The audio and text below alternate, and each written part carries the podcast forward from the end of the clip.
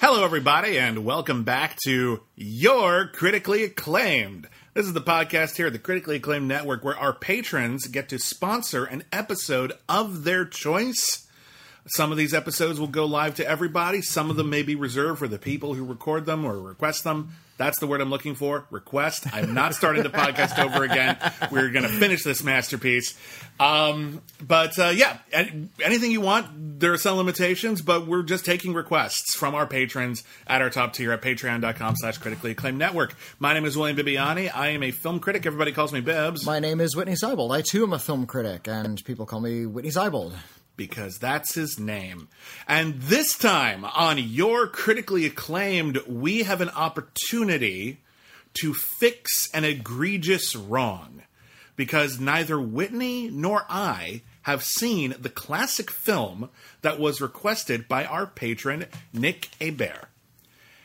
We have reviewed other films with the same title and story. So I've I've seen A Star Is Born, Uh-huh. and I've seen A Star Is Born, but this is my first time seeing A Star Is Born. That's right. It's A Star is Born. Yes, a star is born.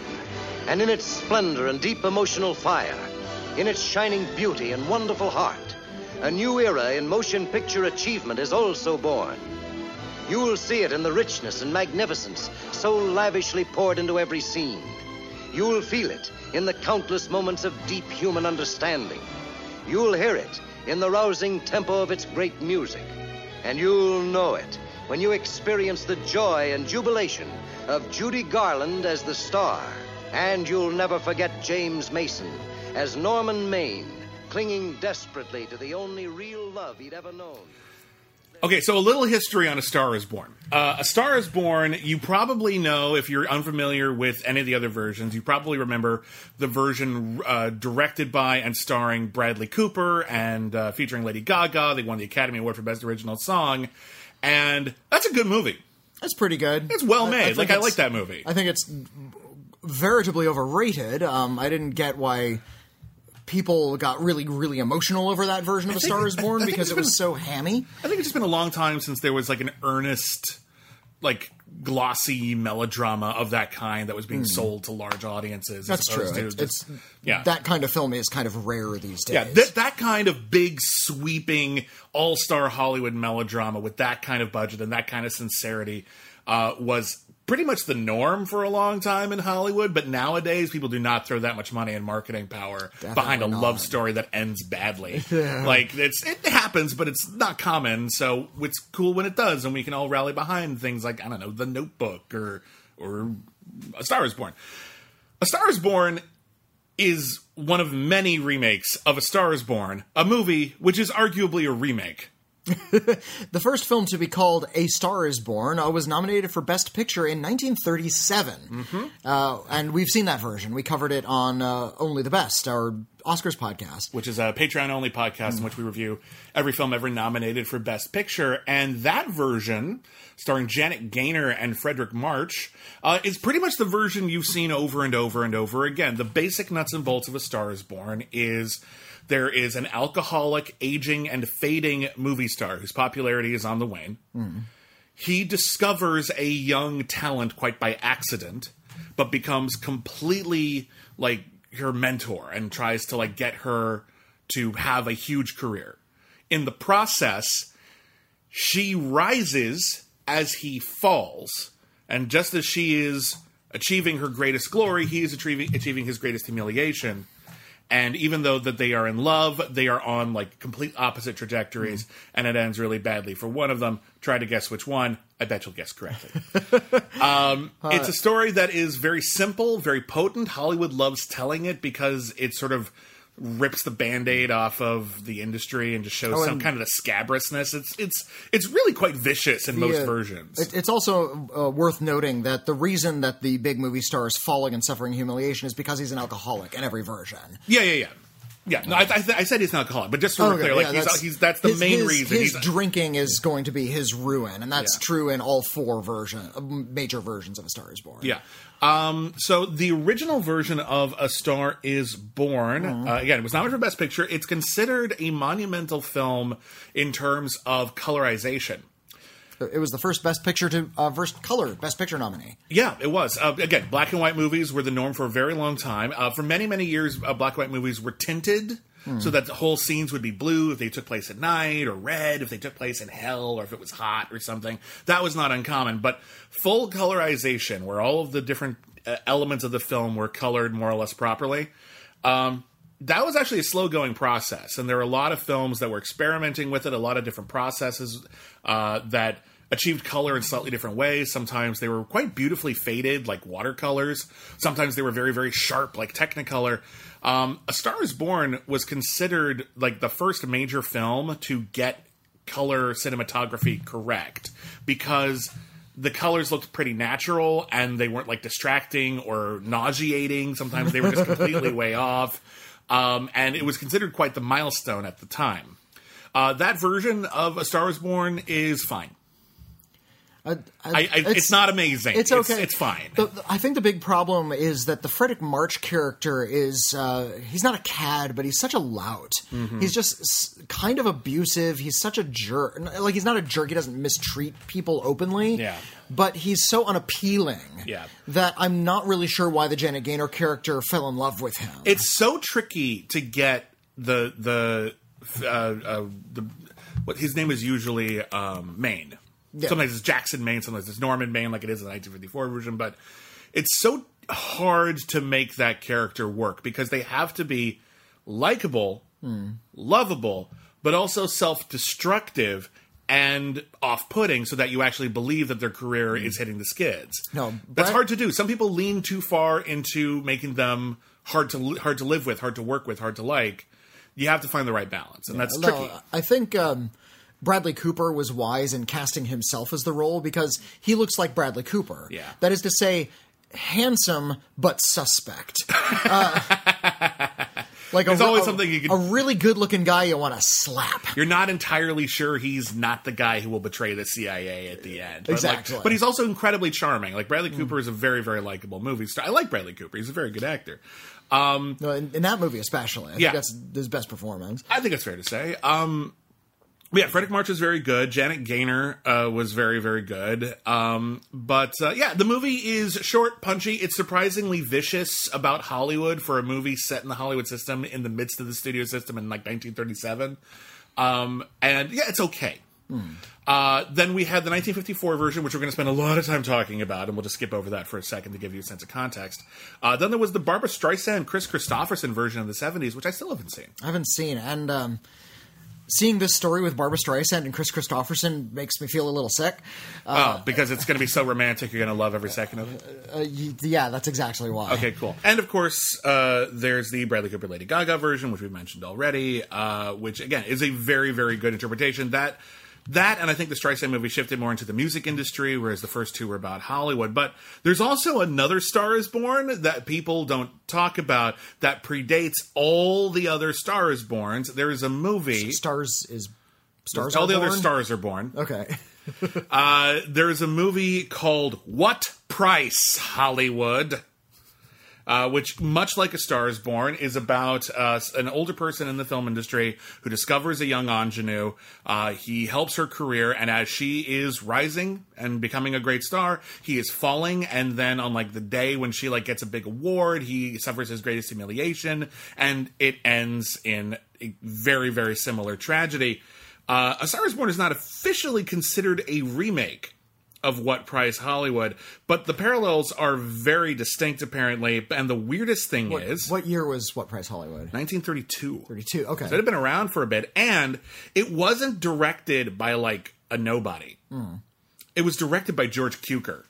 Who directed the 1954 film? Yeah, and apparently one of the reasons why he wasn't super interested in doing the 1954 film originally was he felt he had kind of done it already. Okay. But he came along anyway, and so we have the 1954 version of A Star Is Born, directed by the great George Cukor, one of the best uh, filmmakers, especially of like romances and comedies I think we've ever had. and uh, as also starring Judy Garland at the height of her powers and James Mason at the complete apex of his sexiness.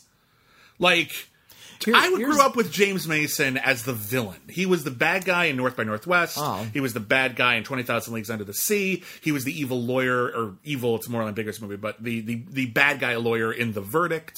So I, when I see James Mason, I see a heavy. So it's Well, weird to see him as a romantic lead. Uh, when I see James Mason, I see a pervert because I think the first movie I saw was Lolita. Yeah. Uh, the first James Mason film I saw was Stanley Kubrick's version of Lolita, where he plays Humbert Humbert. And yeah, it's a very creepy film. uh, yeah, I mean, the, well, it's I, I think also a villain in a way. it's a cre- it's a creepy story. Uh, He's definitely a villain, but uh, the movie plays it weird because it's Yeah. from his perspective, so it's right, hard to. right, right, and and it's Yeah. also Kubrick made it into like this kind of slapstick farce. It's really a bizarre movie. Yeah. uh, it, and it's even though Nabokov wrote the screenplay, it's like really far afield from the novel, and the, the Mm. Well, I mean, there was 97 some- there was a the lot they 97 couldn't version do. is actually way more not accurate to the book. Well, there's a lot they couldn't do because of the production code. In fact, the whole uh, Well, there's, advertising. there's, there's a lot you still can't do. Well- it's about an adult having an affair with a 12 year old. Oh, true. But my point is that the advertising campaign for Kubrick's Lolita was how did they make this movie? Yeah, yeah. Like we don't even know how he how he made a movie out of this. Like it's crazy. So I, I look at James Mason, I can only think of Humbert. It's like, oh God, don't keep, keep your children away from this guy.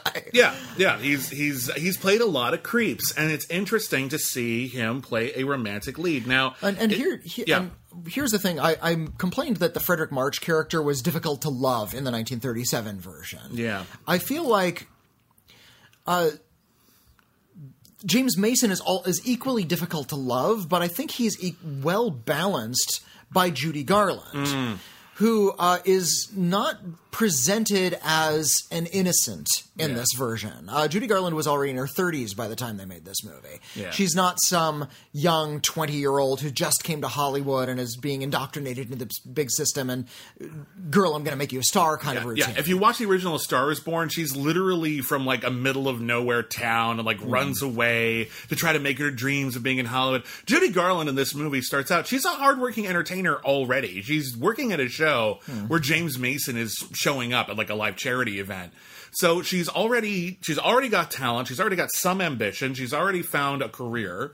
She's really Mm. She's really al- yeah, she's already working in the system. Yeah. And while uh, Judy Garland herself was a young actress who moved to Hollywood from uh, Minnesota, I believe. Yeah. Uh, she, yeah, it was Minnesota. She uh, kind of had already shed that part of her screen persona. Yeah. By the mid fifties. Oh yeah, she was very very much a studio star. And, and I think that really helps in her relationship with this older guy. They're both veterans, at, essentially, Yeah. of the system at this point. Yeah. Which means when they see weakness, they're willing to sort of cling on to each other a little bit more tightly Mm-hmm. and be a lot more forgiving because they've both traversed these pathways before. And I think I think uh, the thing that makes me really like initially like when James Mason. So the movie begins 1954 version. Uh, doesn't doesn't dally, which is weird because it's like a three hour movie, but it really is in a rush to get started. It starts at a big Hollywood event. It's a charity event. There's gonna be a bunch of live shows, and uh, Norman Maine, one of the bigger movie stars at the time, played by James Mason, is supposed to show up. Problem is, he's mega drunk. Yeah. Like he's super duper falling on his face, like act, almost walking out on stage at inappropriate times, like you know, jumping on horses and stuff. Like a real, real problem. And their whole and his handlers and everything are just like, look, we just need to get him on stage for like five minutes and then get him the fuck out of here because he's going to ruin everything.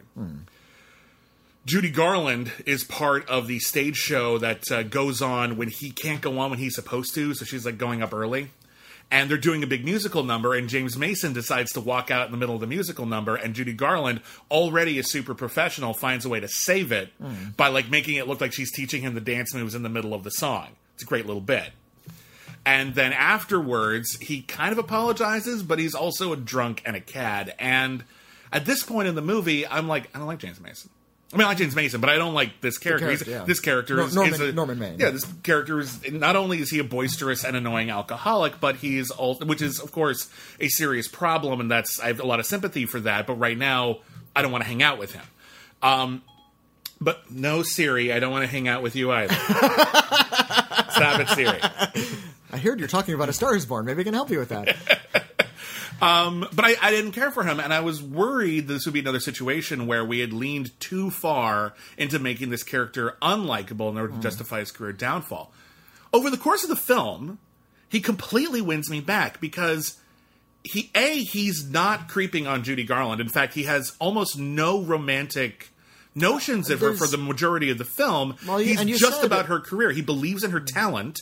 He thinks that she has an incredible voice. He thinks that she could be a huge star, and he knows how to get her there. He knows people, and he actually is just her biggest fan. And I think that absolute just faith in another human being is a what makes this character like very quickly redeemable. And B is what attracts Judy Garland because she's already got a career, but the idea of having someone who actually has that much faith in her and thinks that she could not only work as a singer but be genuinely great, that's the thing that connects to her and makes her love him. It's not that he's handsome, it's not that he's a movie star. Janet Gaynor was swept up in, be- in falling in love with a movie star. Yeah. Judy Garland gradually comes to Well, appreciate that this guy really cares about her. And again, I, I think this is a result of the fact that the characters are both a little older. Uh, um, you know, both a little wizened. Uh, if if it was about these people sort of falling in lust, you would think sex would be sort of the primary motivator for one of them, at least.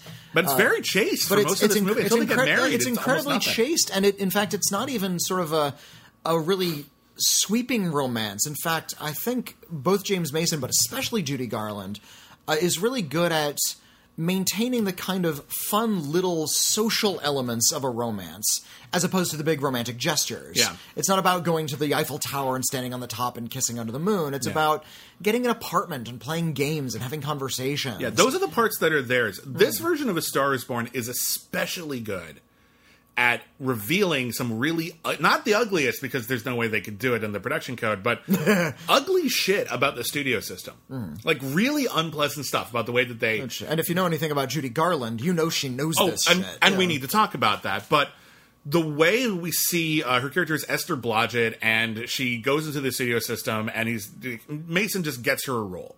Like gets her, a, gets her a, uh, like we're gonna put you like on the studio roster, and the implication is she'll probably do a couple of chorus lines and then get the hell out of here, like most people.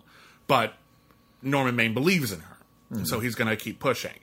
Uh, but like that early system of her like going through the studio system and like everyone's just like, "Hey, great to have you on board. I have literally no time for you." Like no one cares. Like it's always good to have more people on the team, but that's as far as I'm gonna go in terms of pleasantries. I'm busy. Goodbye. uh, the day she finds out that they changed her name is hilarious because like she's going to pick up her paycheck. That's right, and, and it's the wrong name. Like it's already Yeah. been changed. Yeah, like she goes to like, and and what they do is there's a couple of lines, and like it's just oh A through G is at this booth, H through M is at this booth, and so on. And she goes to the B booth, and they're just like Esther Blodgett. Oh no, you're Vicky Lester now. I'm what? and for a moment, for a moment, she's just like. That's not so bad. Could have done worse.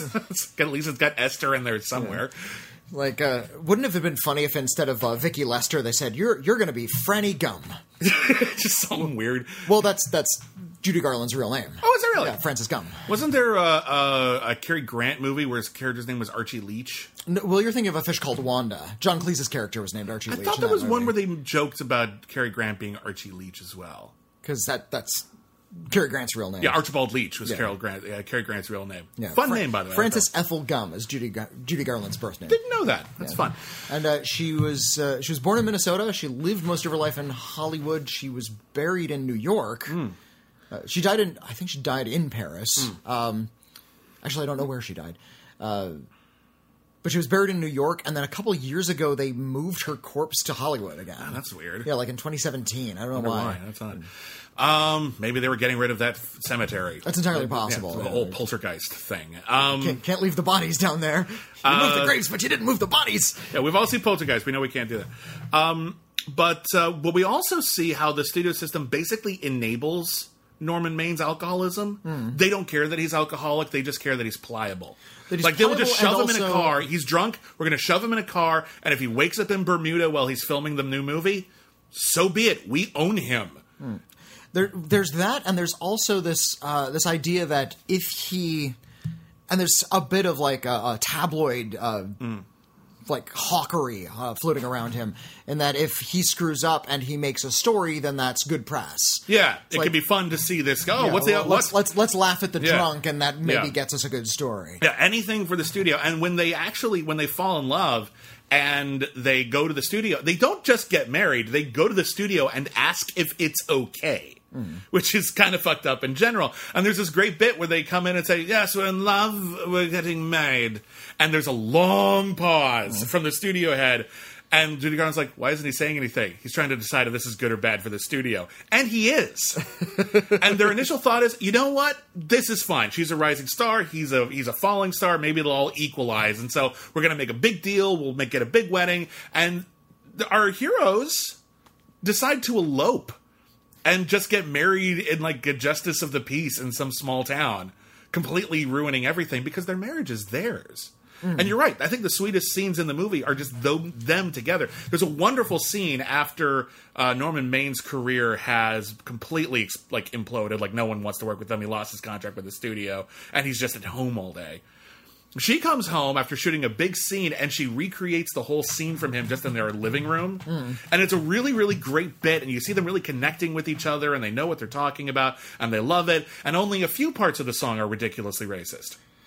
Uh, 1954 for you. There it is. There's- there's some- Judy, Judy Garland did a number in blackface once, so Oh, you yeah. know, she, And in fact, she she was does- raised in that Hollywood. She does a number, a part of a number uh, in this movie uh, called Swanee, uh, which is uh, considered a classic tune. But the it's a riff on Swanee River. Yeah, and uh, you can tell based on her garb, like what she is wearing exactly, that in the movie, within a movie in which it is, it was designed as a movie for people in blackface. No. Like she's wearing the pants, she's wearing the gloves, got it all It's a there. min- it's minstrel show, straight yeah. out of Al Jolson. Like, and it's just. Fortunately, she's not actually in the blackface because then it like goes in from extremely uh, like awkward to I'm having. Can we turn this off? Because it's completely offensive and wrong. But like, there's a lot of elements of that that it's not the whole movie, and the movie's like three hours, so the actual overall percentage is is you know relatively small for the era, but.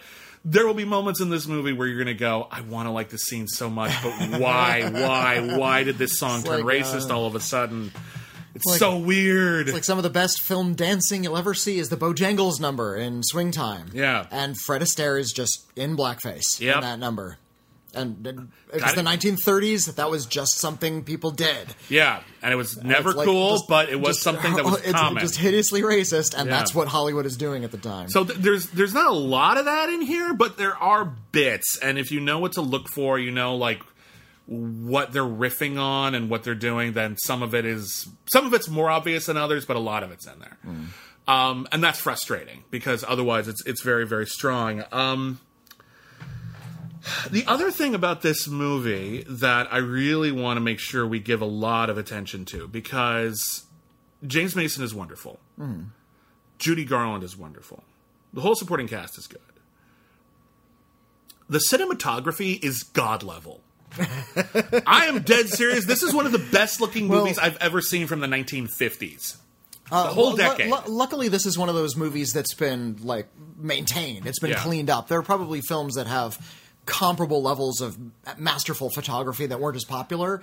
So Well, if you if yeah. we see it today in 2020, it's going to be faded, or they didn't like remaster it on a VHS or something. Yeah. Uh, this is a, this is an early CinemaScope movie. CinemaScope is an extremely widescreen process. Yes, uh, CinemaScope debuted in 1953 with a film called The Robe. Okay, so it's right on the heels of that Yeah. because uh, this is what 54. Uh, 54. In Yeah. fact, um, 54 is a really just a, a little bit of shop talk for a second. Uh, as a projectionist, 1954 is the biggest bugaboo. Mm. Uh, if you're trying to find the right lens and the right aspect ratio, because it's ambiguous. A lot of films in 1954 were shot uh, with the old Academy ratio, 1.1.37 to 1, uh, Mm. in mind, but capable of being projected at a wider aspect ratio, maybe Yeah. 166 uh, or even a 175 or 185, which ended up being kind of the, the standard. All of them are correct, is the problem. And there's even been some ambiguity as to like what a, a perfectionist like Stanley Kubrick wanted his films to be shot in. Like you shot them with an open aperture so they could be projected in 133 if you wanted to, but maybe he wanted them in 177 and maybe wanted them framed a certain way and sometimes he sent notes directly to the projectionist, but even those notes are contested because he was shooting differently.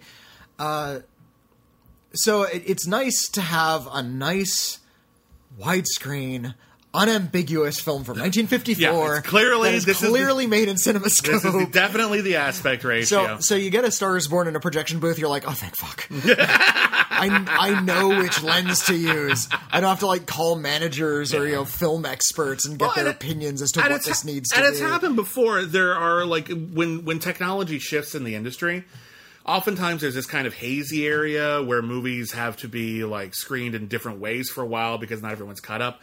I'm thinking of example for the very start of the sound era Hmm. of cinema, where we would make a sound movie. However, not every theater this is going to play at has speakers yet.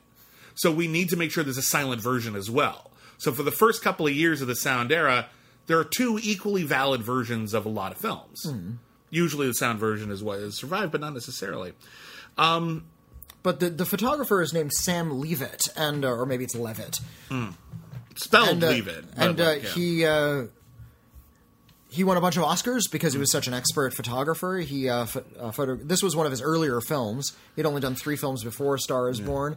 Uh, and he photographed things like The Man with the Golden Arm. He did The Wild Party. He did Anatomy of a Murder, which he got an Oscar nomination for. Get- He Guess did- Who's Coming to Dinner, Guess Who's Cape Coming to Dinner. He did Exodus, uh, which he also got an Oscar nomination for. Exodus, really, really boring movie. Amazing score, though. Great score. One of the all time great scores, Every- period. everybody can hu- hum that one. Bum bum bum bum Bum, bum, bum, bum, bum, bum. That's, that's Exodus, That's great extra score. but it's a boring movie. but, otherwise. but the way that this movie is shot, I'm, I really want to focus on this because this is one of the best looking movies I've ever seen about Los Angeles. Okay. The the vistas at night that is absolutely wonderfully juxtaposed with the sort of working class growing city during the day. Like there's a bit where they're going to a preview of one of Judy Garland's movies and they she has she's feeling nauseous so she has to get out of the car. And like a like it's just sh- a short hop skip and a jump from from this big glitzy movie theater and it's an oil derrick and a few isolated buildings. Like it's still LA was still very much an evolution. Hmm. And this is a movie that is actually very uncommon for the time in that it is not afraid to let characters drop into shadow. Like Yeah. there is a lot of darkness. Usually that's something that was reserved for like film noirs or horror movies at the time. To see a romance movie with this much inky shadow. well, it's a showbiz movie, so Yeah. it's, it's sort of juxtaposing the shadows and the spotlights, Yeah. and uh, of course how how appropriate that it's about fame as well. Yeah, uh, there's a lot of wonderful uh, uh, framing in here where, because we're working in CinemaScope, we have a, a big wide screen. I think the temptation is to do a lot of vistas, and they find a way to do like intimate scenes with vistas simultaneously. There will be like scenes on someone's patio and it's just a two-hander, but there is a gorgeous reflection and it's probably like projected on purpose, but a gorgeous reflection of the beach. Crisp and clear, filling the frame behind them, so they're in the house and they're on the beach simultaneously. And then someone will walk in behind the window that has that reflection, and they're silhouetted against it, like they're in a completely different movie and my eyes just explode from how gorgeous it is. There are whole scenes where you can see like four or five different rooms going on simultaneously, and they're all filmed and lit slightly differently. They do a really nice trick where when they have like people in the background, like maybe they're in like a recording booth or something, because there's a lot of behind the scenes backstage stuff. In order, I think, to help clarify that they're not just like right there next to them, because there's a lot of like photography that's very, very sharp. There's a lot of diffusion of people in the background, and it creates this gorgeous, multi layered, just fucking wedding cake of a movie where mm. every every single individual piece is delicious and distinct. The coloring is amazing. the the lighting is astounding. This is seriously one of the best looking movies I've seen in a really long time. Obviously, it came out almost 75 years ago, but lately, like I haven't seen a movie that looks this. I've seen maybe two or three movies that look this good in like the last couple of years. Like this is gorgeous cinema. Like wowzers. my th- this probably speaks to sort of the paltriness of my own imagination, but uh, this is my first time seeing it, Yep, mine too. and I was kind of dreading seeing it just because I knew the knew the story of all of the Stars Is Born. Yeah, I was kind of worried it would feel kind of redundant. The, like, well, not Yeah. just redundant. Before I had seen any of these Stars Is Born, I was kind of reluctant to see any of them. Yeah. because it sounded like such a corny melodramatic plot. Uh, you know, I, I knew what it was about the rise of a, a, a starlet and the fall of an alcoholic, and there's going to be a lot of weeping, and I assumed it was going to be like love story. yeah. By the way, love story, bad movie. I I, actually wa- are. I want to clarify. Love Story is the movie and Affair to. Remember is based on, which is the movie that Sleepless in Seattle ripped off. Yeah. Um, Love. I still argue that I'm gonna. I haven't. I'm gonna rewatch Love Story, Oh. and I've rewatched an Affair to Remember not that long ago. I think Love Story is actually. I'm sorry. Love. I'm thinking of Love Affair. Love affair. No, No, love, no, no, no, no, no. You're right. Love. Sorry. Love Story. I Love, actually love, story, love story is the, Ah, the they're one so where, generic titles. Where uh, Love Affair was the movie Ry- that Ryan O'Neal and Yeah. Ali MacGraw fall in love, and Ali MacGraw dies of an unknown disease. It's called Ali Ali MacGraw, disease. It's yeah. when uh, it's when you're dying for an extended period of time, but it But doesn't affect how good you look. you have no symptoms whatsoever. yeah. Yeah. Uh, uh, apologies. I was thinking of the, and they're they're not unsimilar. Uh, Love Affair, which is a story about an extramarital affair. There's a lot of tragedy to it. Led to a wonderful, uh, or at least celebrated remake uh, with Cary Grant and Deborah Kerr uh, called Affair to Remember. It was eventually remade in the 90s with Warren Beatty and Annette Bening, and it was a huge influence on the movie Sleepless in Seattle. I thought you were referring to that No, because that's no. also a weepy romantic melodrama. It's a wee bit, no, but Okay. it's it's not nearly as bad as something like Love Story. And I've never seen Love Story, so. Okay, I, I've seen Love Story, and I saw the sequel as well. I kn- no one ever talks about how this. I've been meaning to do a double feature. How is the sequel to Love Story? Uh, well, it's it opens with Ali MacGraw's What's it called again? It's Funeral. called something weird. It's, it's like Ryan's story, whatever the Yeah. character's name is, like Ryan's story. Yeah. Um, uh, and uh, that's not the name of the character. yeah, But yeah, it's about how he finds a, a new love and how this new love is actually a much more, uh, much more take charge kind of person. She's a, a very powerful executive, and uh, I actually don't recall what her actual job is, but she has she has a lot of sort of professional clout, and she's not going to take any guff, and she doesn't have the love means never having to say you're sorry vibe about her at all. uh, movie. The sequel is called Oliver's. Oliver's Story, story. Excuse me. Yeah. Ali MacGraw and Oliver. which also starred Ryan O'Neal and had uh, Candice Bergen in it. Instead. yeah, yeah. And, and she's a much more interesting person. And the, the drama is can this really boring guy love a much more interesting person than his first love? Uh, that's really, that's seriously the drama. Uh, but, oh god, it's so bad. It's it's uh, it's the source of one of my favorite gags on erase on uh, on uh, Like the critic. I thought you were going to say Eraserhead. No, well, it, it, it goes to Eraserhead. Uh, there's a bit where uh, Jay Sherman, the, the character on the critic, says falls in love with a young uh, young woman and says, she says, "Why don't you come over? We'll crack open a bottle of champagne, sit in front of the fire, and watch Love Story." And he says, "Make it cookies, the refrigerator, and Eraserhead, and you got a deal." And I, I sadly, I was such, such a fool that I put it in my head. I'm going to use that line on a lady someday. some some lady is going to invite me over for something romantic, and I'm going to say cookies, the fridge, and Eraserhead, and she's not going to get it, and I'm not going to get a date after all. Ah, there's, a but- certain, there's a certain group of people who that sounds like a really good night, myself included. We'll just eat cookies in front of the fridge and watch this disgusting nightmare of a movie. Uh, but yeah, I, I felt that going into something like A Star Is Born, it would go. It was going to be nothing but these really maudlin scenes of people weeping at each other and penetrating scenes of people staring out windows for a long, long, long time. And after a while, you just realize you're watching a movie about people staring out windows. Uh, my, my, my imagination wasn't prepared for what this A Star Is Born was going to be. I didn't realize there was going to be this much music in it. For first of yeah, all, this one's Uh, a proper musical. it's a proper musical. Uh, Judy Garland is really, really great. Uh, she's at just the right age where you can see that she's lived a little. Yeah. She actually looks older than she is in this movie, and uh, I think that flavors her performance in a certain way. Yeah. Uh, and uh, and again, if you know anything about Judy Garland's life, you know how badly abused she was by the Hollywood system. Yeah, it's actually kind of ironic that we're doing this version of A Star Is Born, and Judy Garland is playing the Judy Garland character because, it, and and this is just weird. Her life far more closely parallels James Mason's character, Yeah, in that yeah. she was raised in this system. They either enabled or turned a blind eye to substance abuse, and frequently both. Um, and they and they- chewed her up and they spit her out. Her life is very, very tragic, and i- incredible.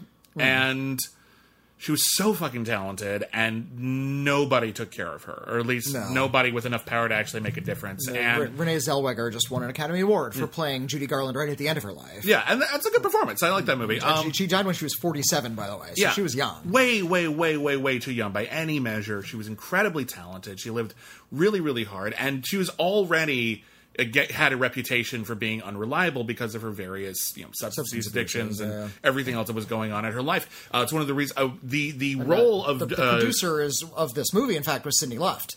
yeah, who was uh, married to her. Yeah. uh, they they she had done a radio version Sure, of when Star they Born. Were they married when they made this movie? I think they were already married. Check that.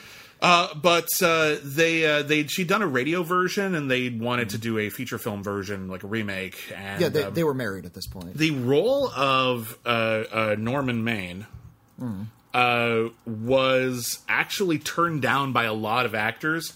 A lot of them apparently didn't want to play a has been. Like, we're looking for an older actor who just as clearly is on the way down and is like being forced to take like secondary roles in movies, you know, like this one.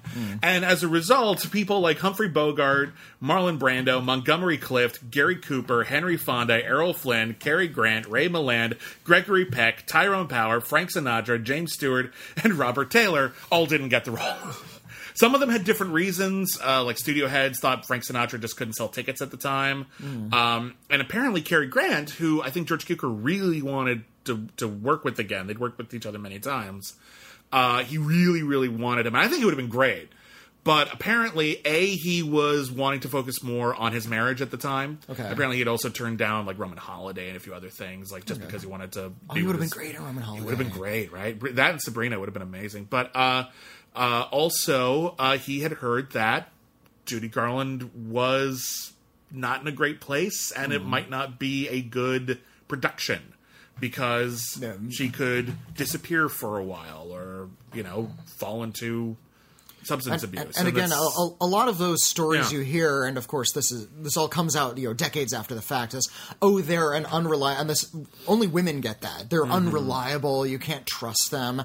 Is, those are like scuttlebutt rumors and stories that are deliberately spread to sabotage actors' careers. like you might remember like when joker came out they were talking about like yeah joaquin phoenix was so into his character that one time he just like left the set you know like a peak of creative whatever. And i'm like anyone else hmm. would have been like and they're unreliable. Because that's what that is. That's unprofessional behavior It's unprofessional behavior, but keep in mind, like uh, in in the wake of the Weinstein scandal, Yeah. how many actors uh, whose whose careers were ruined by this monster? No, no, no, I'm- because he said those very things about like Mira Sorvino. You can't trust her because she's unreliable. She's not unreliable. She has no substance abuses. Yeah. she's completely professional, but she got that reputation. No, no, I agree. And when- because of this horrible system, and specifically that horrible man. and i'm just discussing that there's a double standard here where there are people who are actually doing that kind of stuff who actually are, are unreliable yeah. and yet they're still getting all of these big roles and stuff and you'll notice that they're mostly men just saying that's bullshit and, and there's also uh, like young actresses who are who are indeed unreliable. Um, I'm and actors as well. Yeah, there are people who are unreliable. That's just life. Uh, but like the, yeah. story of Lindsay Lohan is a very sad one because most of those stories actually are true. They're they're substantiated about And- how she didn't show up on set. But like Judy Garland, things she was a, the way she was a child in the studio system. They Yeah, did yeah. not take very good care of her. Yeah, she fell she into was a lot of up like, yeah, like horribly by the studio. and she's very and like Judy Garland in a different way, but she's very very talented, and it's really not fair what happened to her, and it sucks. She,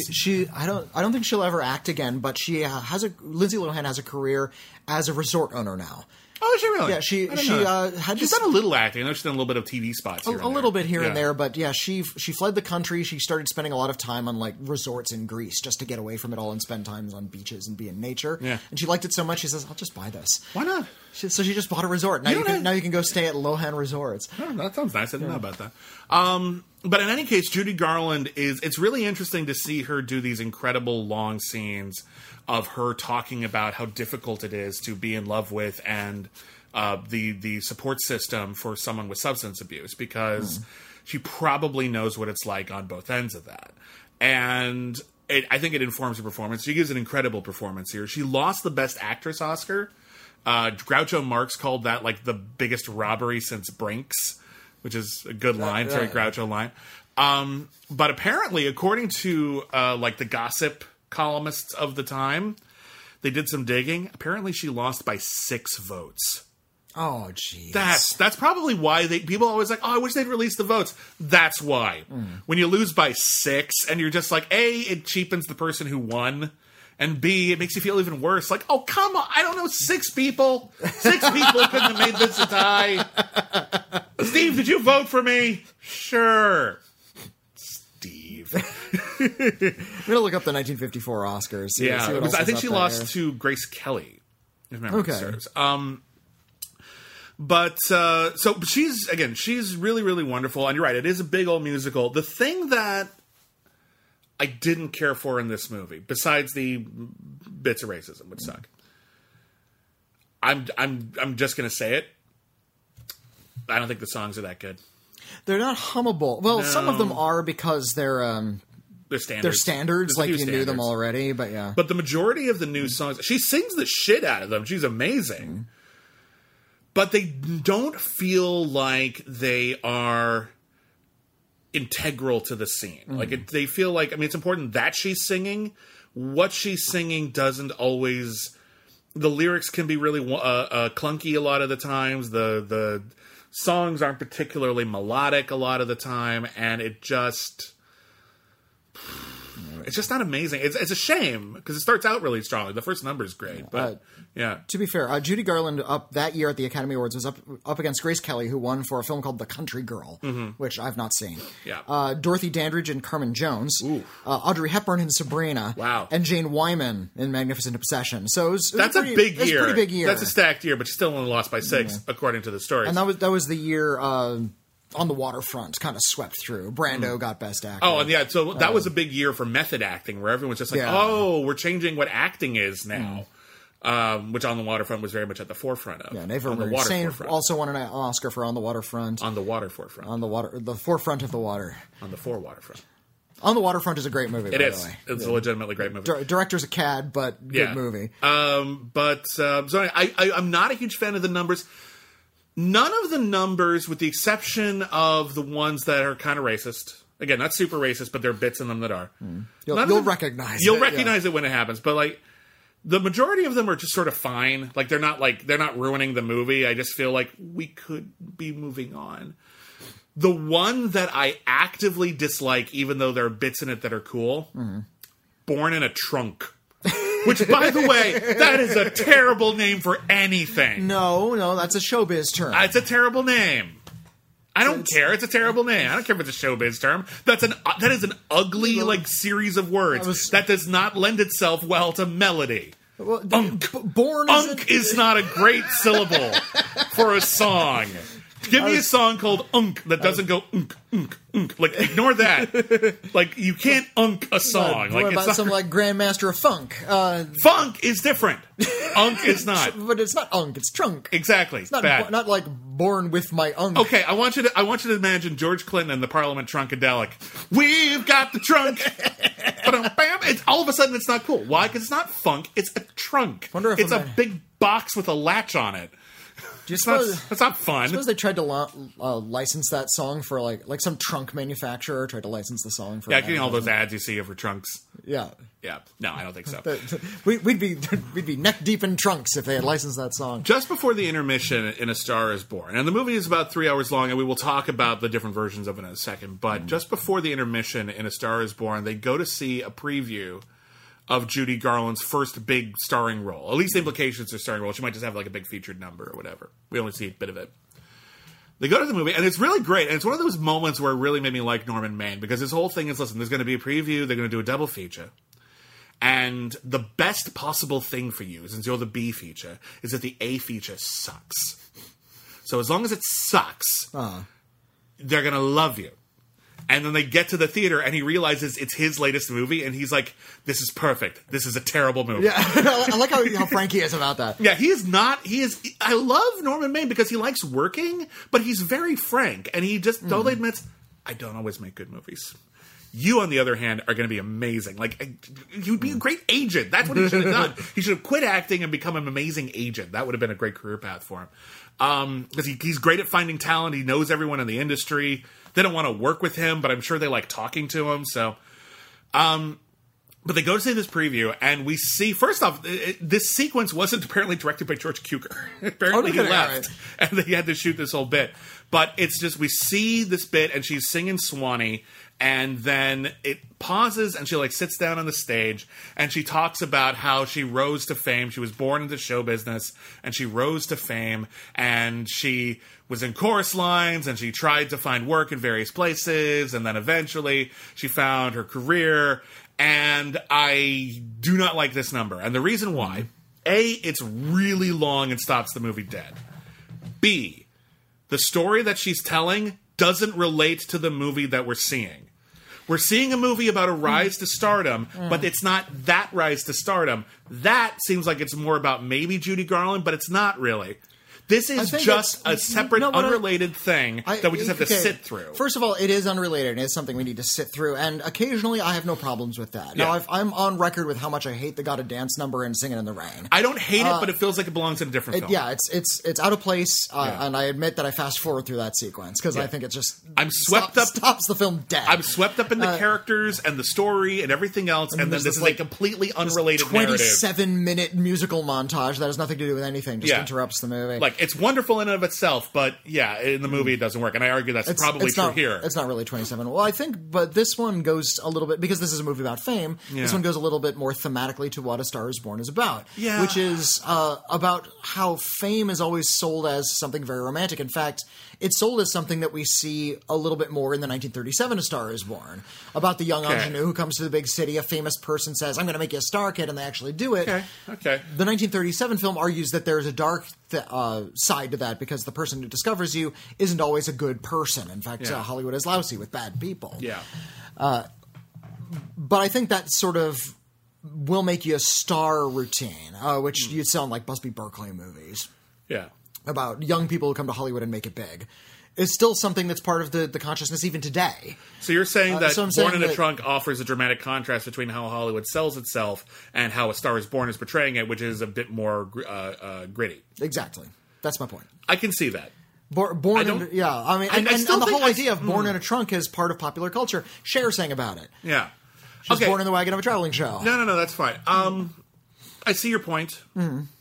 I still find it digressive, and I don't think it sells that concept very well. Yeah, but I see what you're. and- I but at think the if they same sell- I think if they were selling the concept well, they would have gone a little further in terms of making that seem more glitzy. Because there are bits in Born in a Trunk where it's like her trying to just get a job anywhere, Mm. and her trying to use feminine wiles to get it, and everyone saying no, and then the one guy who says yes, she's like, "Oh hell no! Actually, I didn't actually mean that. No, no, no, no, no. That's not actually what I want." Yeah. And like, there's there is some unpleasantness built into Born in a Trunk as well. So I don't hmm. think it's really But remember- providing yeah. the best contrast to the story we're seeing. I suppose not, but it is a performative version of a fame fantasy. Hmm. Also, the movie's three hours long. It is a big musical, and again, despite my complaints about Gotta Dance, I, I don't have, in principle, any problems with stopping a film for the uh, the cause of spectacle. Yeah. Uh, spectacle and opulence is the reason we have cameras. We like to film big, glitzy things, and a big visual display of actual dancing and singing talent in the middle of a musical film, even if it has nothing to do with anything, is totally okay. Now, keep in mind, I just think pacing is an issue. If you look at sort of the broad history of musical theater and the way it evolved and the way songs were used within musicals, Mm-hmm. uh, the modern idea that songs need to feed into the narrative is actually a lot more modern than you think. Yeah, it's only about like 70 years old. Yeah, like it wasn't until Oklahoma that that became really sort of stringently codified. Yeah, the like songs need to push the story or the and or the characters forward, and if not, there's no purpose for them. I used to believe that that's what a true musical was. I didn't realize how much of an asshole I was. Like Well, that's I not mean, that's not strictly true, is it? That's that's not the way musicals hmm. need to work. It Well- might be a way you like, but it's not necessarily that. The musicals just need to have a bunch of musical numbers in them, don't they? That's all that really it, matters. It debuted on Broadway in the mid 40s, 40, 45, 43, hmm. Oklahoma. I don't know. It's, it's it was in the 40s. Yeah, My point was yeah. there there was generations of musicals before Oklahoma Yeah. That didn't do that in the same sort of way. Maybe there were a few along the way, but Oklahoma was the one that gets Well, like the the, Ziegfeld uh, Follies were just b- revues. They yeah, were were just yeah, know, exactly. one musical number or, after another. Or you look at you know some like Cole Porter stuff, like Anything Goes. It's like mm. the, the musicals will stop, so you can just have a little bit of a dance number. Forty Second Street. The musicals, you know, the musical numbers are about being on stage and performing that musical within the musical, so they don't but the actual musical the story. Well, they kind of fit into the story because they're about people performing them, but the musical numbers themselves aren't about anything in particular. Yeah. I mean they're about stuff, but they're not about the plot. exactly. Yeah. Like, that, okay, that, one's, we're that gonna- one's better integrated than most because they're performers and there's a justification. Well, and that, But that was true of a lot of musicals. Yeah. Is that we'll make a musical about performers. That way, we have this kind of organic excuse to have a lot of performances in Yeah. our show. And then there's also performances backstage, so we can just double up on the music. Yeah. Uh, but yeah, you go back to you know, gigantic hits like Showboat. They didn't move the story forward, Mm. and I think uh, you know this is coming in 1954. This is you know a generation of people were raised on the old and have had, had a taste of the new. Yeah. Uh, this idea that songs need to move the story forward was only about a decade old at this point. Yeah. So we're still operating in, on an old musical mold, and I think a lot of musicals today still operate on that mold. I think if you go to, to like a big, broadly commercial one that's based on a Disney film, they're going to make sure they move the story forward because I think that's what modern audiences are a little bit more used to. Generally. especially uh, when you look at musical films, especially animated musical films. Yeah. I think they, But they I- usually I try think to make sure the bangers, like the ones they expect to break out, could be heard in a vacuum. Like Right. most of the songs in Frozen are about the plot of Frozen. Hmm. Let It Go could be totally heard with no context, and you totally get it. that I, I remember when I saw Frozen, and as soon as uh, uh, Let It Go played, I leaned over to my wife and said, "That is every seventeen-year-old girl's audition piece to get into college." Yeah, that's, Like, you just knew the second you heard that that song is going to be huge. Well, I, I didn't know it was going to be huge, I but I knew that like theater kids were going to latch onto that one, which I think is what makes it which huge. which which is one of the things that Yeah. that happened among it being huge. yeah.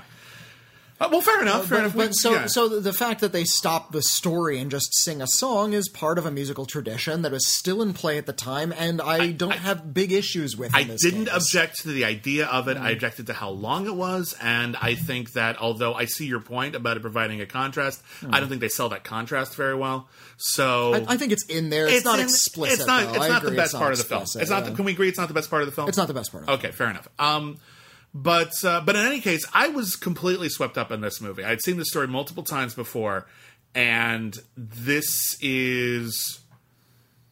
I, I think it's arguably the best. Now, I think there's an argument to be made. Again, I haven't seen the Streisand version, but between the three that I've seen, I would say the first one, good for them. but it's pretty good. But it's mm, Star Wars Born, 1950s, the most gorgeous. Judy Garland is holy shit. Like, wow. James Mason is holy shit. Like, wow. Yeah. Um, and I, it, the pacing's actually really strong, except for that middle piece right there. I would, I really got, I thought like, oh, I might have to watch this in like chunks because it's so long. I could not put it down. I had to watch it all. It was so beautifully constructed that I had to. Um, and then, but I think in the end, the Bradley Cooper version might be better paced overall, like in terms of like it doesn't have that dips in the middle, and the music is better. I think in that version. I, think they're different kinds of movies. Yeah. Uh, if, if you're going for like a little bit more of a realist melodrama, which is the modern way of making movies, Yeah. then yeah, I think uh, uh, the 2018 A Star Is Born is definitely a, the tighter feature film. Yeah. But if you're going to uh, an old-fashioned movie palace to see a gigantic musical melodrama Mm. oh, this from is definitely old the world. Hollywood, This is definitely the version you want. this is the version you want, and and uh, you know what? I think I prefer that. Uh, Yeah. a- a we've had too much subdued. It's okay for us to be bombastic now. Uh, but it's bombastic without feeling insincere, which I think is Yeah. amazing. Like it's Well, and, this uh, is really just I cannot get over how pretty this movie is. It's really pretty, and uh, like I said, I appreciate the relationship because it's about two adults who Mm-hmm. are relating to another rather than like one young person or an imbalance of power.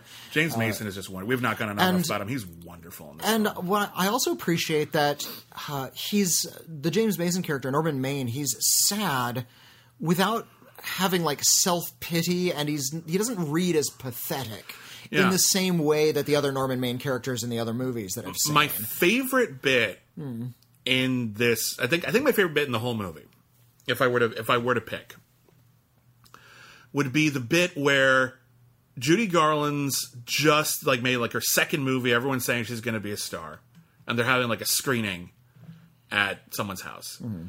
and Norman Maine takes her aside and says, "Congratulations, you're a big star. I knew you could do it." and this is where I leave you. And she's like, "What? Why?" He's like, because now I'm just an anchor. I'm can't- just, I, yeah, I, I don't have anything else to contribute. You got here on your own. I just introduced you to the right people so that you get noticed for being amazing. Uh, and that's it. I have nothing to contribute. I am an alcoholic. I am, my star is, is falling. I have nothing else to add to your career. And that's all I really wanted to do was to help you achieve the greatness I knew you had within you. And I feel good about that. I am not a good person. I've done a lot of bad things. And I feel like this is like the one thing I have done that is actually really positive, and I'm fine with that being it. And she tells him that she still wants him in her life, and he resists it. And it isn't until she like gives him like a beautiful declaration of love that he's mm. just like, I mean, if you say so, it seems like a bad idea, but I would like that. That is so honest and be- she's honest about what she wants even though mm. she might be you know a little naive. He is telling her how bad it could get and he's right. Um but he's also you know allowing you know positivity into his life. He doesn't want to give up mm-hmm. on life but he was willing to for a bit because he thought it was the right thing to do i love him for that scene everything else he does as bad as it is that scene makes him lovable because he tried to pull himself out of it and say and spare her from himself. And that is sad. That is melancholy. That is maybe depressive behavior.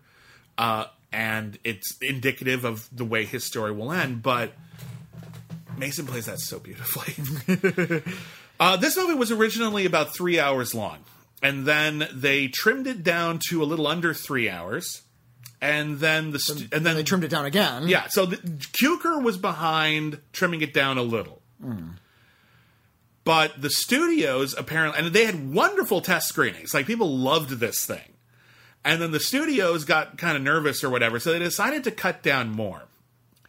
And based on, I didn't see the, the uh, cut version. That hasn't been like the, the version available for a long time. But uh, they they were able to restore most of it. I'll talk about that in a second. But uh, based on what I've read about what they cut, they cut stupid shit. they cut the absolute. They cut all of the stuff, or at least the majority of the stuff that was about selling the relationship between Judy Garland and James Mason. There's this whole bit at the beginning where he tells her, I am going to make your career. But he's also drunk at the time.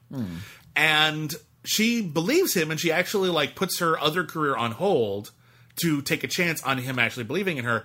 And that's when, while he is drunk, the studio sends him off to a location shoot. And you see in this sequence that she is waiting for him, hoping he's going to find her again, but starting to lose confidence. But bel- the the energy that he gave her hmm. is inspiring her to take a chance in her career. But you also see that this entire time he is trying to find her mm-hmm. because he was drunk and didn't know her address. so he's trying to tell everybody, just call everyone on this street. I don't know if they're not Judy Garland, say, hang up. I don't know, just keep trying. The fact that he tried so hard to find her and the fact that he inspired her to to pursue like her own career and believe in herself sets the stage for people who genuinely care about and believe in each other. Mm-hmm. They cut that out. Just all of that. That was gone. So What- who cares? The- that the- sucks. the- the That's that the was- foundation of their relationship. And- and that the shows that that their relationship was based on something genuine. The cut that was around for the longest time was like a two and a half hour cut. It was Yeah. uh, like 154 minutes.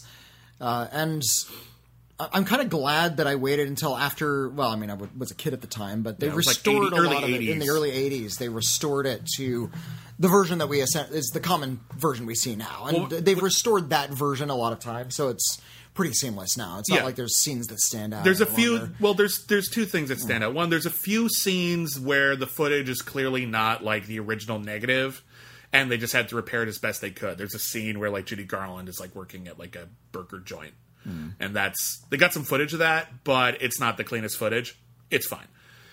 What happened was they found the complete audio score, like the dialogue, the songs, and everything, but they didn't always have the footage to fit in. So there are scenes, mostly pretty br- brief, but the scene I just described is actually quite long, uh, where they don't have that footage, and so they replaced the footage with stills with the audio playing over them, which.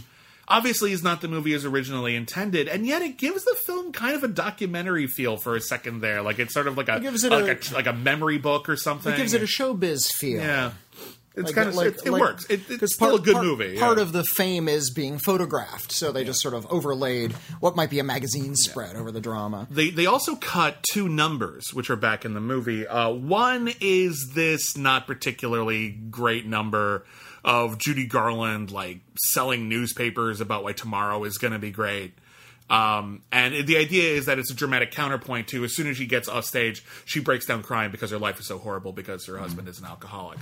Um, and um, so uh, the number itself, you can probably cut that. I understand why it's there, but it's not a great number. You can cut that. I'm glad it's there. It's, Okay. it's good that it's there, but like I understand cutting that. There's another number that they cut, and I have no idea how they cut it. I have no idea why they cut it. I have no idea how they even managed to, because it's the number. Here's the scene. It's a great scene. Judy Garland is singing a song, and she's doing it on a soundstage, and they're recording it, and they're getting everyone. You know, hmm. it's clearly for this the film. Giant soundstage full of orchestra. She sings her her bit, and then they need to record some other stuff without her. So she goes off to the side and talks to James Mason, and we can't hear what they're saying. We're just hearing the score play and the the people playing and maybe the chorus. But we see the people in the sound studio are being you know whimsical pranksters, and they they without noticing they move the boom mic over to Judy Garland and James Mason so they, they can capture their dialogue. So when they listen to the song back, ha ha ha, we're not listening to the song, we're listening to the song with you talking over it. And what they don't realize is they captured him asking His- her the to marry. proposal, yeah. Yeah. Great bit. And they're kind of and listen, they're kind of embarrassed and like it's funny when she says no because you're a drunk and he's like we all know. no one's hiding anything. Um, but it's awkward and sweet and funny and it's a great scene and the music is directly embedded into that scene. I don't know if they cut part of that. If they cut the whole scene, they're idiots because the scene is great. If they cut part of that scene, I don't know how the scene could have possibly worked because it's all constructed off of we're making the song and then the, the punchline is we recorded you talking over it. So it wouldn't make sense if you cut the song part first. It's ridiculous. it's ridiculous. Hollywood has been butchering movies since the dawn of movies. Well, you say butchering. Uh, th- how many times do you think it's happened though, where they've tested a film and it was really, really long and that was pure to the director's vision, Mm-hmm. but then they cut it down and it's actually you know Casablanca.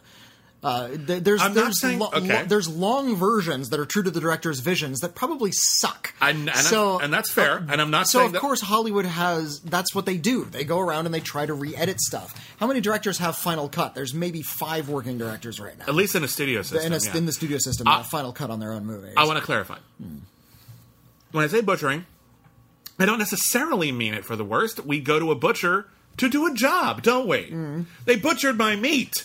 Well, you, you say you say butchering in the murder No, no, no. I- version of that word. I, I, I am in this context. I am because I think, based on what I've read, it sounds like all the cuts were bad ideas in this case, and Hmm. indeed that apparently bore out, and it led to some bad word of mouth, and the movie had some mixed reviews when it came out Hmm. because they cut all the stuff that gave you an emotional connection to what was happening. That stinks.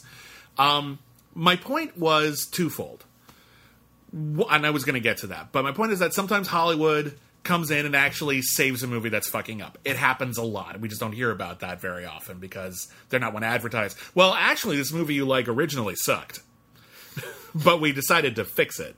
Apparently, that happened with uh, The Godfather. Apparently, the original cut of The Godfather was a monster. Just it did Yeah, not work, yeah. and they And reworked the- it in the- post, and fi- it finally final found a good a version. monster, yeah. Well, and- and- but, it's, but it's a good monster, though. Yeah, apparently, well, the original cut wasn't great. Same same with Star Wars. Yeah. Uh, a lot of, uh, in fact, there's even some rumors out there that Star Wars was saved in editing, like Yeah. that the original cut was just this disaster and nobody could even follow it. It can happen. And, it can happen. and they, they kind of were able to, to slice it really skillfully so that you got a film like Star Wars. Patton Oswalt has a great bit about film editing, which I won't. Um, Oh, it's, it's, it's hilarious. it's hilarious. He uses a lot of uh, crass sexual yeah, metaphors. I'm, I'm not but gonna. I'm not gonna dig in deep into the weeds on that because it's it's pretty crass, but it is very apt as a metaphor. You should. I'm sure it's But on it- YouTube. Apt, uh, Patton Oswalt editing. I'm sure you'd find it, Well, but it's the, great. The metaphor he says is uh, it's it's like uh, it, it's it's like making a child, uh, Yeah. and you'll notice that your favorite movies were all shot by men and then edited by women. Mm-hmm. It's like, okay, a man impregnates a woman, but it's the woman's job to make that person.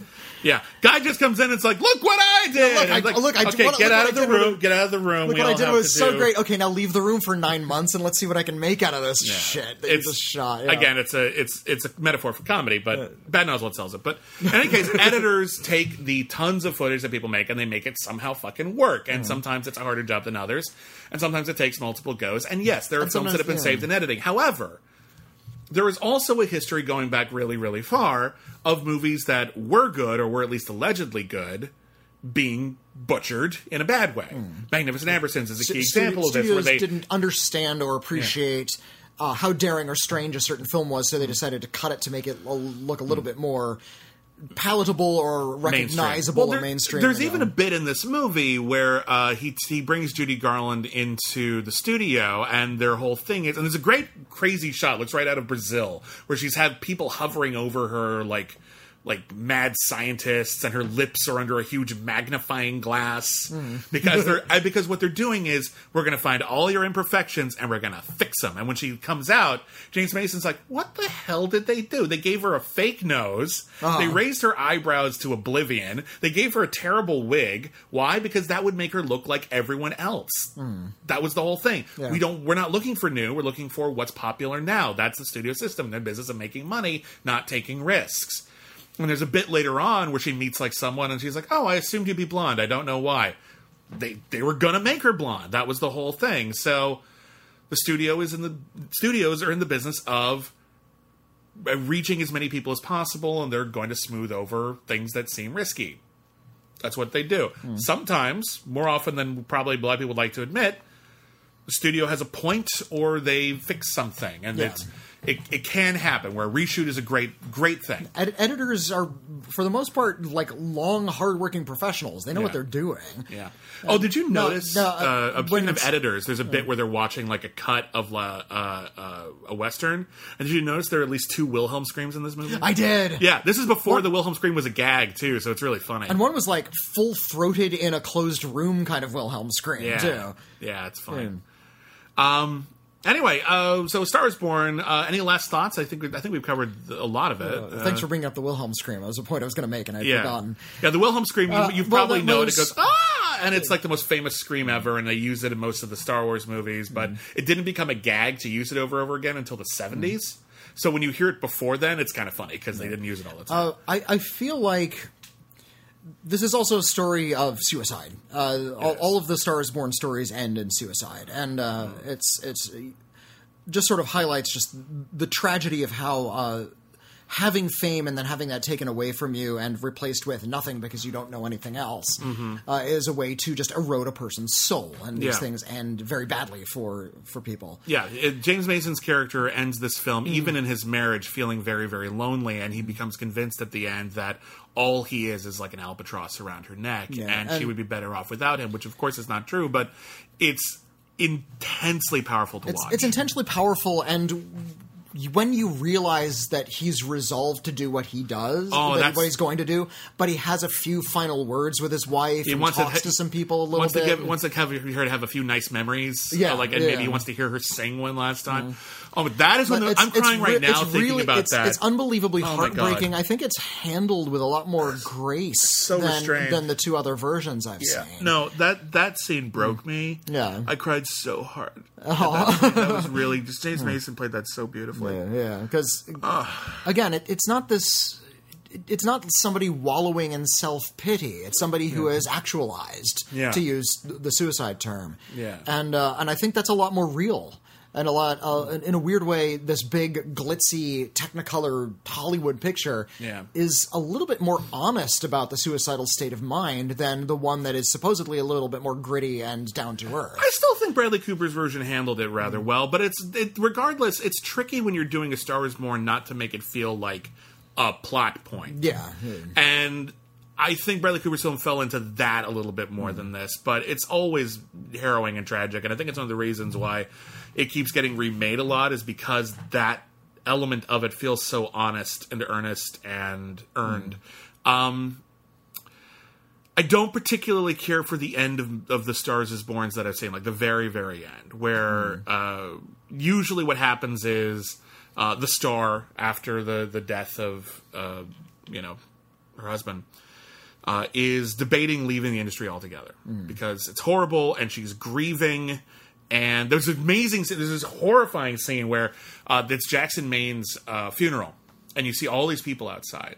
And you're like, oh, well, they appreciated him in the end. And then you realize, no, they're all there to get a picture of her. And you're like, oh my God, that is so fucked up. Yeah. That Yeah. fucking, that made, I almost threw something at my TV. I was so mad about that. It was, it was like, I was honest. I believed it, but it was so fucked up. Um, but she wants to leave, and then someone talks her into staying because, you know, Don't, husband- don't don't let his sacrifice be in vain. yeah, yeah, yeah, yeah, yeah. And the way that that's phrased is too often bullshitty. Hmm. Like it just sounds like because in this one it sounds like she's being talked into it specifically because people like rely on her and need to profit off of her. Like that's the thing. Like you need to do this. You need to do the work. And I'm like, "You know what? She really fucking doesn't, does she?"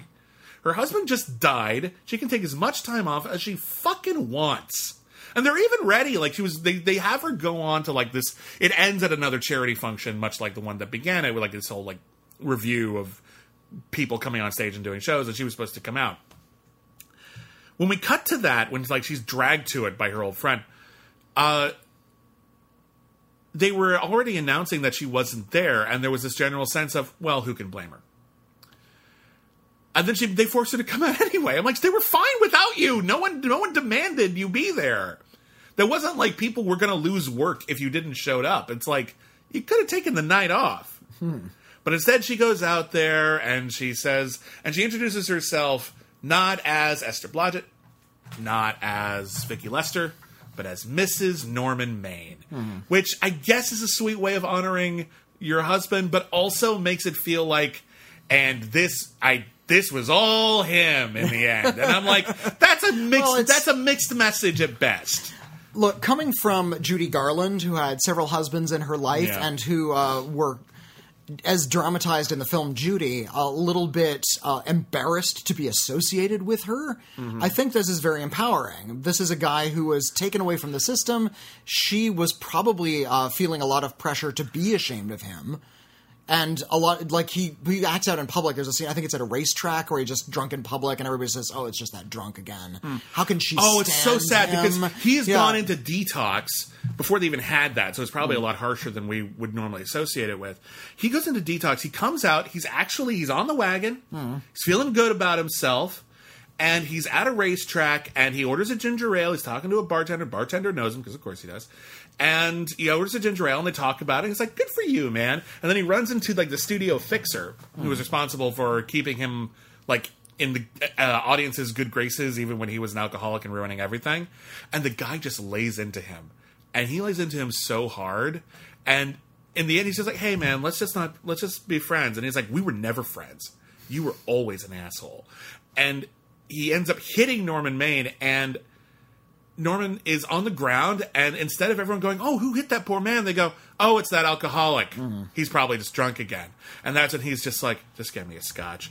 Bartender's an asshole, by the way. I know it's his job, but he should be like, "At least, are you That- sure?" You literally just said you're an alcoholic. You should at least ask, "Are you sure?" That's something that's always baffled me a little bit Yeah. about bartenders in movies. Uh, when somebody says I'm on the wagon, or they like the bartender knows they're on the wagon, and Yeah, they like come in, they order a drink. The bartender never refuses. They always like go, oh, "Well, I'm disappointed in you, but here's your bourbon." I mean, You it know, is his, it is your job to serve booze, but at the same not- time, it's like he literally just said, "I'm on the wagon and I'm happy." yeah. Maybe you you just check a little. Or how about the bartender just refuse? Well, I don't know. He, again, I don't know what the dynamic is. di- Maybe his boss is an bar. asshole. I'm not the one who's going to do it. it would be to a different nice. bar, It would be nice to think that the bartender was a nice person, but that is endemic of people enable this shit. People Yeah, don't care. yeah. My job is to sit, my my job benefits from you being an alcoholic, which was true for a lot of people, and so they let that go, didn't they? They were monsters. Um, anyway, absolutely tragic. Um, but um, yeah. Anyway, anyway, that's a Star Is Born, 1954. I think we've run Well, well what I was going to go Oh, back to going? was um, because he was acting out in public and because he had this reputation of being a drunk and he realized that he's never going to get over his drinking Yeah. problem. uh, she probably felt a lot of pressure because of his public persona. Ah. She's married to this guy. Mm-hmm. Uh, how how can she stand him as a line of dialogue that's spoken aloud in that scene? Mm-hmm. So when she steps out and says, "I am Mrs. Norman Maine," she's saying, "I'm not ashamed of him." Which I'm is- not- he has a yeah. bad reputation. Youth all think he's a drunken buffoon, but I was deeply in love with him. He helped me. I Yeah. married him. He was a, he was a human being. He had flaws, but there were very good things that you not yeah. appreciate. Yeah. No, I- I, I, think I think it's hand because it's the last line. Hmm. I think that could have been handled a little better instead of just going for the zinger. Oh. Maybe elaborating on it a little bit, giving her like a small monologue at the end or something like that. I think that would have sold that message a little stronger. Oh, I think just saying his name is No, fine. For me, for me, I always go like, eh, kind of see what you're going for, but it reads kind of weird. Like that's how I am at the end of all of these, pretty much. But, um, regardless, I see the point. I just think it's. I think by sending it that way, you leave it open for slight misinterpretation. Um, Well, it's, it's pretty clear. I think and it's pretty clear. I- I- we we we've we've had disagreements about what's clear and what's not. well, I suppose before. so. In any case, Star Wars Born. Uh, I'm really, really glad I finally saw this version. I want to thank uh, Nick Hebert uh, for A, for sponsoring the show, and in particular uh, for uh, selecting this episode. It was really, really nice to you know fill this gap in my film knowledge. You know, Witney and I have seen a lot of movies, but there's something we've all missed, isn't there? Uh, so. Well, uh, this and this was wonderful. I'm glad for this, and I'm glad for what we've been doing with the streaming club. Our, our listeners have been voting on classic films from various streaming services that we've uh, sort of put on ourselves to catch up on Yeah. during quarantine. And uh, as such, we've seen some classics I wouldn't have seen otherwise. Yeah. Uh, like I, I never knew that I would ever like The Searchers again. Yeah, I was surprised at how well that, Searchers that is actually now. really, yeah. really good. Uh, Yeah. We finally saw Marathon Man. I think both of us had seen it for the first time. Yeah, I finally saw Moonstruck, and I was, Yeah, I was so really fell for that. So yeah, we're we're we're really catching up on a lot of classics. This is an important an important time. Well, I mean, it's never a not important time to do it, but this is a good time to do it because we have presumably.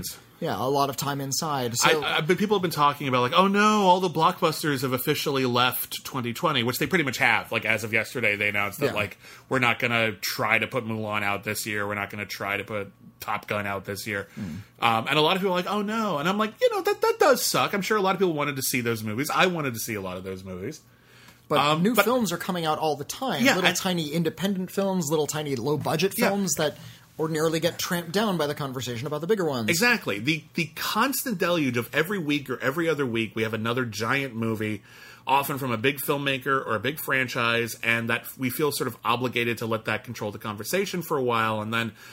You know, when Black Widow comes out, we'll have to do more rankings of the Marvel hmm. Cinematic Universe, and we'll have to do more retrospectives of these characters we've seen over and over again. I'm not saying they're bad, but we just talk about them a lot this year, the, the the silver lining to what we're going through, and there's a lot of bad stuff, and we're all worried about the future of the theatrical industry. We're all worried about various studios and and uh, film projects that may or may not be able to come out.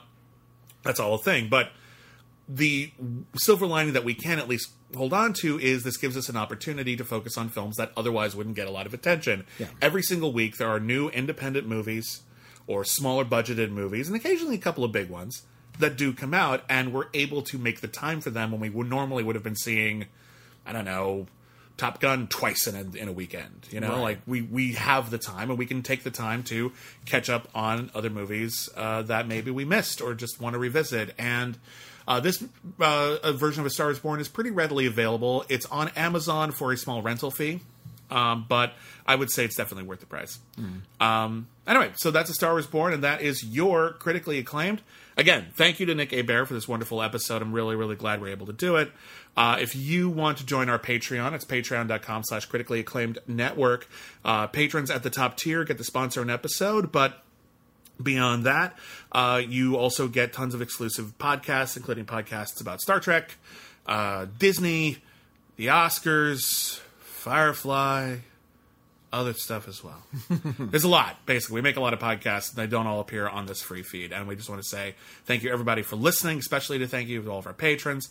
Uh, you can email us, letters at criticallyacclaimed.net, if you want to talk about anything in this episode or anything at all, really. And we might read your emails on a future episode of We've Got Mail. Uh, we're also on Twitter at Critic Acclaim. I am at William Bibbiani. I'm at Witney Seibold. And remember, a, a star is born, I guess. It's all for you. Damien. Música